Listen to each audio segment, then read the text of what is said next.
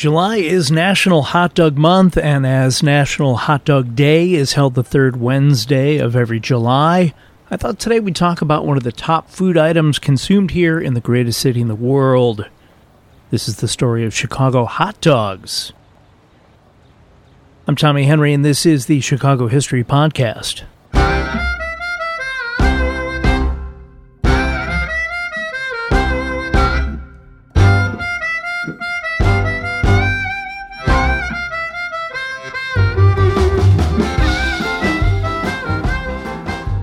According to estimates from the National Hot Dog and Sausage Association, on average, the United States consumes a whopping 20 billion hot dogs a year.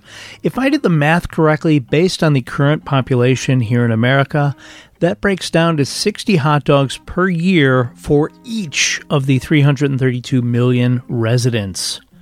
Bonkers. Whether it is a plain dog, a Chicago dog, a char dog, chili dog, chili cheese dog, or even one of those newfangled plant based garden dogs, Chicagoans can't resist food in a bun. We've even got a hot dog place inside our Home Depot locations called Fixin' Frank's. Before we get started, for those of you not familiar with a Chicago dog, this is what that usually means. You start with an all beef natural casing dog, such as a Vienna beef. It can be boiled or steamed.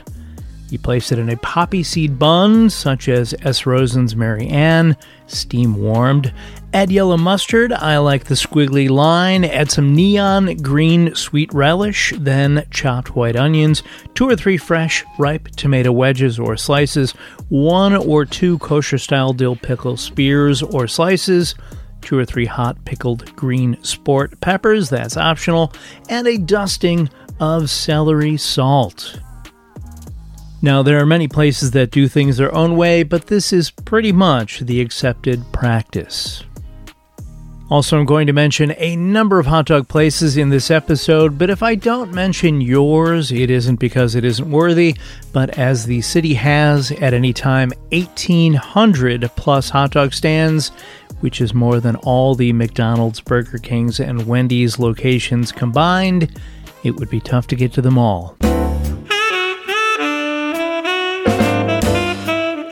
Much of the information about hot dogs and food in general wasn't clearly documented back in the day, and much of what one reads now comes from corporate websites regurgitating, no pun intended, stories handed down over the decades that may appear a little self serving.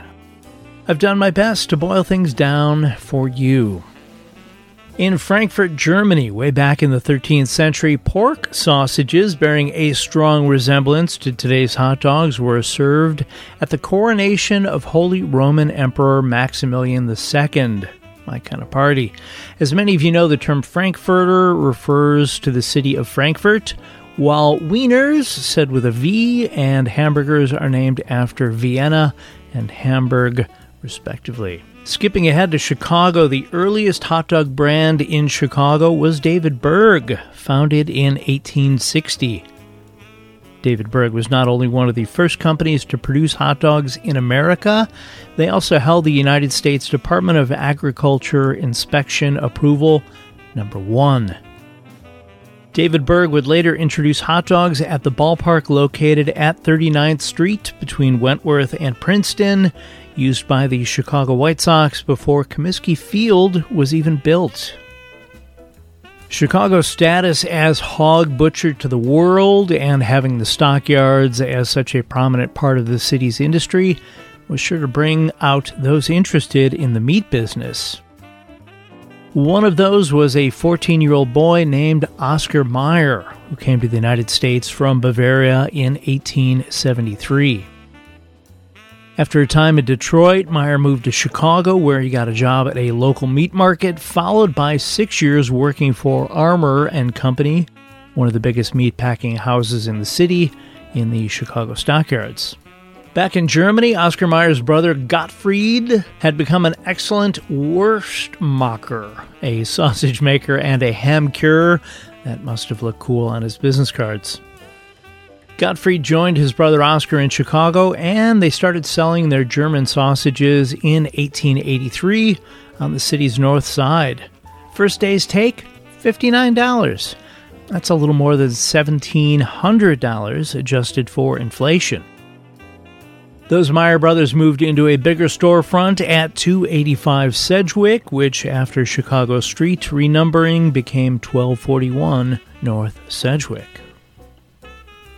Oscar Mayer even got involved in Chicago politics, becoming the secretary in the German Democratic State Committee, and, according to the Chicago Eagle newspaper, was key in getting Carter Harrison elected mayor in 1911. The Wienermobile, basically a car that is shaped like a giant hot dog, was introduced in 1936. At one point, I read they had seven or eight on the road doing promotional events around the country. And of course, many of you of a certain age may remember this commercial. Oh, I'd love to be an Oscar Mayer wiener. That is what I truly like to be.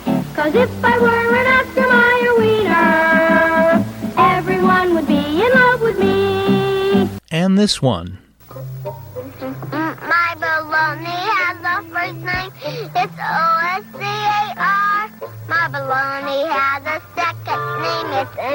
M-A-Y-E-R. Oh, I love to eat it every day. And if you ask me why, I'll say, cause Oscar Mayer has a way with B-O-L-O-G-N-A. Oscar Mayer, the first name in Bologna. How's that? Oscar Mayer moved their headquarters to their main packing plant in Madison, Wisconsin in 1957. The company traded hands a few more times over the years and was eventually acquired by Kraft Heinz. Kraft Heinz announced in 2015 it would move Oscar Mayer's headquarters and meat business back to, where else? Chicago.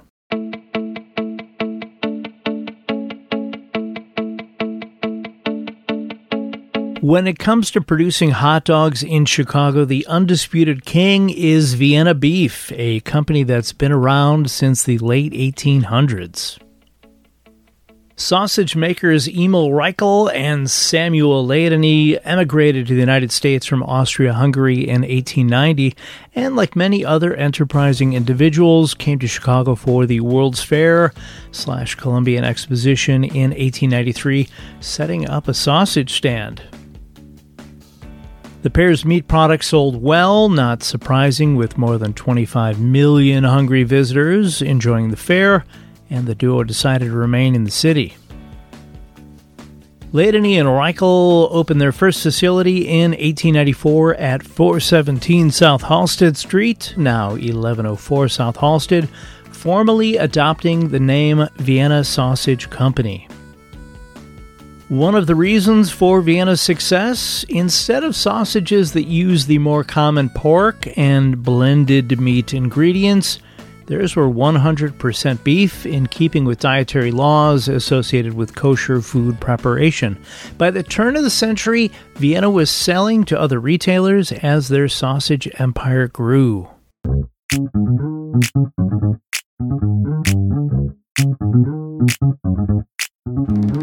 Bob Schwartz is a guy who knows his hot dogs and knows hot dog history. He moved to Chicago from Cleveland in 1972, taking a job as the regional sales manager for Vienna Beef. In 1991, he stepped into the role of senior VP, where he has been for more than 31 years. Schwartz even wrote a book called Never Put Ketchup on a Hot Dog, a look at the history and places behind the much consumed meat product. Published in 2010, it features a preface from actor Joe Mantegna and a foreword from Chicago radio and TV personality Bob Sirott. According to Schwartz, quote, the first hot dog stands really appeared during the Depression. They created the Depression Dog, which is the way you get all your food groups for a nickel. You put on mustard, a little relish, chopped onions, and cucumber, Schwartz recalled. That was their version of dragging it through the garden. In the post war era, Vienna Beef assisted many entrepreneurs open their own hot dog businesses, helping those interested get the equipment and teaching them how to operate from day to day. Of course, it didn't hurt that many of those new hot dog stands showed their appreciation by proudly serving only Vienna Beef products, which is why one of the most often spotted signs at a hot dog stand in Chicago carries the Vienna logo. In the late 1950s and 1960s, hot dog spots began showing up in the rapidly expanding suburbs. This is also the time that the true dragged through the garden dog, the one with all the toppings I listed at the top of the episode, began to show up. Now, on to some Chicago hot dog places of note. Dave's Red Hots at Roosevelt and Homan in the Lawndale neighborhood was thought to have opened in 1938, making it one of the oldest operating hot dog joints in the city, but its story is a little more involved than that. In August of 2021, Chicago Tribune writer Louisa Chu detailed the story of Gina Fountain, one of the current operators of Dave's Red Hots. Fountain is part of four generations of black women whose family has owned Dave's for more than 50 years. The history that they knew of the original owners was thin, pretty much lost to the ages. Within a few weeks of that story, relatives of the original owners and an 80 something who once ate hot dogs five days a week there stepped forward to fill in some of the details. Dave Kaplan was a teenager when he left Russia and traveled to America, eventually settling in Chicago. Kaplan was a builder and a carpenter around Chicago who lost everything when the Great Depression hit, and in order to provide for his wife Ida and their children, he decided to open a hot dog stand in the early 1930s, which means the oldest hot dog stand in Chicago is around 90 years old as of this recording. One of the Kaplan sons, Izzy, even went on to become a distributor of Vienna beef sausage products. The Kaplan family eventually sold the hot dog stand, and it ended up being run by the Carm family for 30 years, starting in 1941. After the 1968 West Side riots, the Carm family ran Dave's for a few more years before selling it to Gina Fountain's father, Eugene Gaines. Another early hot dog joint was Fluky's, started by Abe Fluky Drexler, who converted his produce stand into a hot dog stand on Maxwell Street during the Great Depression. According to a 2008 Time Out article, Fluky's founder, 20 year old Drexler, came up with the memorable name based on a cruel childhood prank he survived. As part of a grade school initiation, Drexler was dragged up three flights of stairs by a rope around his neck one of the kids there later said it was a fluke. Drexler didn't get killed. Fluky's eventually opened in a permanent location on the far north side on Western Avenue. It was later bought and renamed You Lucky Dog, which has since closed. Fluky's will live on in the hearts of hot dog fans, and maybe for another reason. According to Bob Schwartz in Never Put Ketchup on a Hot Dog, during a television special, Frank Sinatra changed the words to My Kind of Town and sung Fluky's Hot Dogs, Chicago is.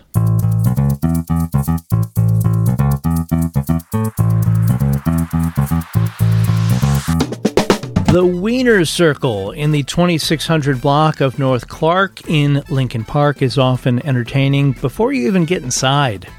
Their marquee outside of the establishment often cleverly reflects their stance on issues of the day. Late night visitors, they are open until 4 a.m. on Fridays and Saturdays, can expect a barrage of profane but often comedic insults to be thrown their way. During Conan O'Brien's visit to Chicago in 2012 for a week of tapings for his late night show, he sent actor Jack McBrayer and Triumph the Insult Comic Dog to Wiener Circle, and hilarity ensued. I'll have a link to the segment in the show's notes. One of the most successful hot dog places to originate in the Chicago area is Portillo's. The first Portillo's location opened in 1963 on North Avenue in Villa Park, a suburb about 21 miles due west of downtown Chicago.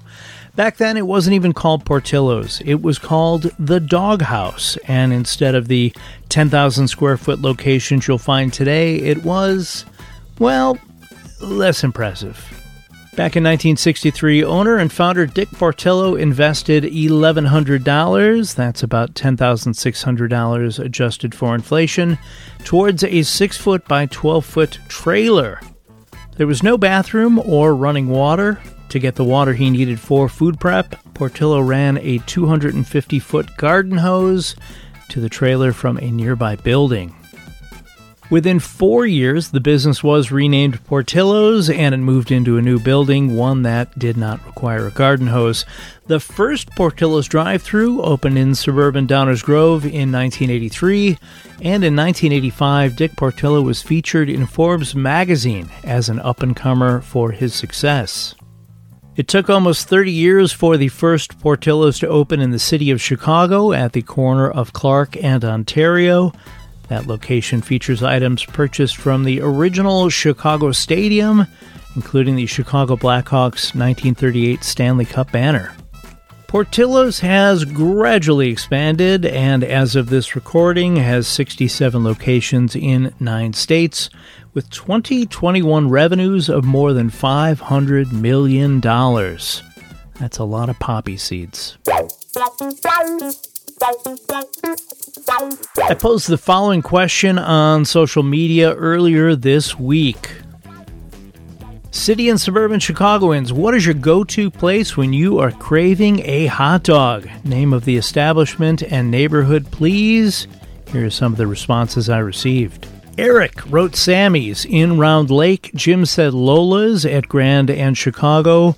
Rods goes to Teddy's Red Hots in Downers Grove, which is actually one of my favorites in my youth, working at a record store near there. Adam likes Flubadub Chubs in Lakeview East. John has been going to Wojo's at 99th and Pulaski since high school in the early 90s.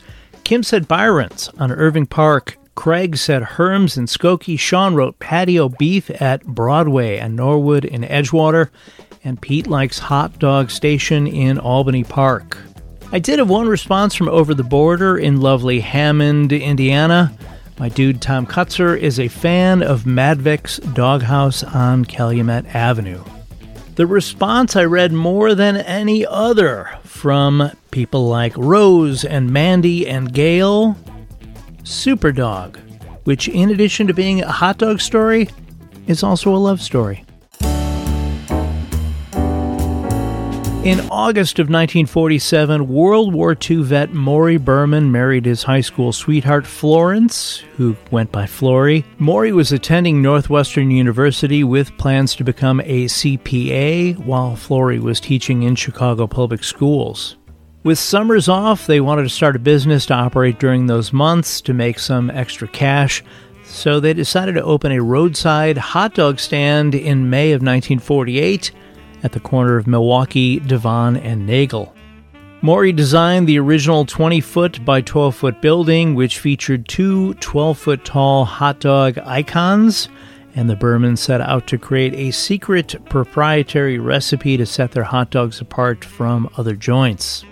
As for what to name their new hot dog spot, well, inspired by the comic book craze of the 1940s, they decided to call their business Superdawg. That's D A W G. This is also the name for their hot dogs. Trust me, don't go in and order a hot dog as they don't have those. You have to order a Superdawg. A fire in the late 1950s shut Superdawg down for nearly five years, but they rebuilt and came back better than ever. There have been a number of changes at Superdawg over the last 70 years, most notably the passing of Maurie and Flaurie, but Superdawg is still family run. You can still order from your car, and a friendly car hop will bring your meal right to the window, or you can eat at their outside tables. They even added a second location 11 miles north on Milwaukee Avenue in suburban Wheeling in May of 2009. While there is often someone who will feel the need to make comments about what goes in a hot dog, sketchy ingredient issues are really a thing of the past. Today's Vienna beef dog, for example, is made from choice cuts of brisket and bull, not cow meat, while a beef steak would not be so easy to chew. Once processed and blended with the brisket meat and the added seasonings and spices before it goes into the casing, it becomes the tasty treat it is today. It is hard to believe it didn't exist before then, but in 1994, the National Hot Dog and Sausage Council was established by the American Meat Institute, the largest and oldest trade association that represents the U.S. meat and poultry industry, according to the website. The Council provides consumers with media with information concerning nutrition, preparation, safety, and quality of sausages and hot dogs as iconic American foods. The Council organizes and sponsors numerous events held across the United States with profits from the events often given to charities.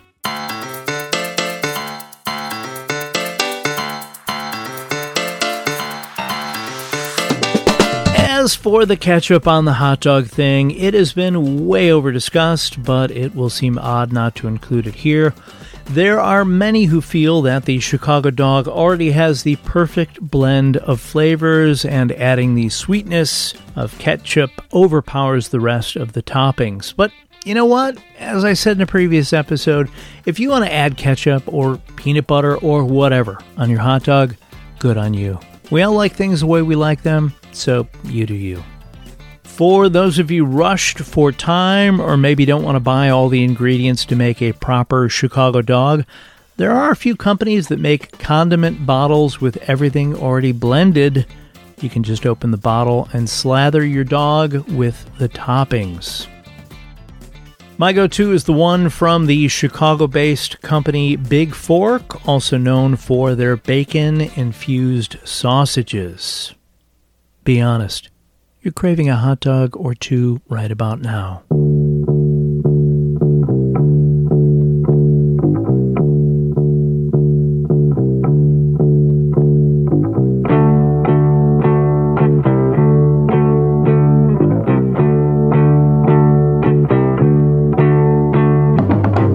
Thanks for listening to this episode about Chicago hot dogs. This episode was researched, written, recorded, and edited by me, Tommy Henry.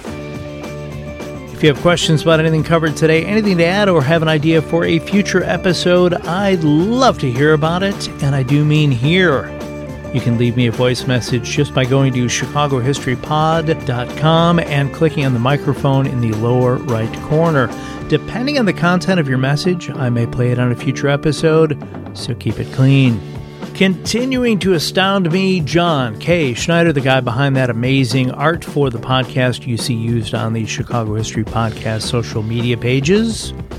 If you need art for your project, there is no one better. Reach out to John at Angel Eyes Art JKS on Instagram or via email at angeleyesartjks at gmail.com.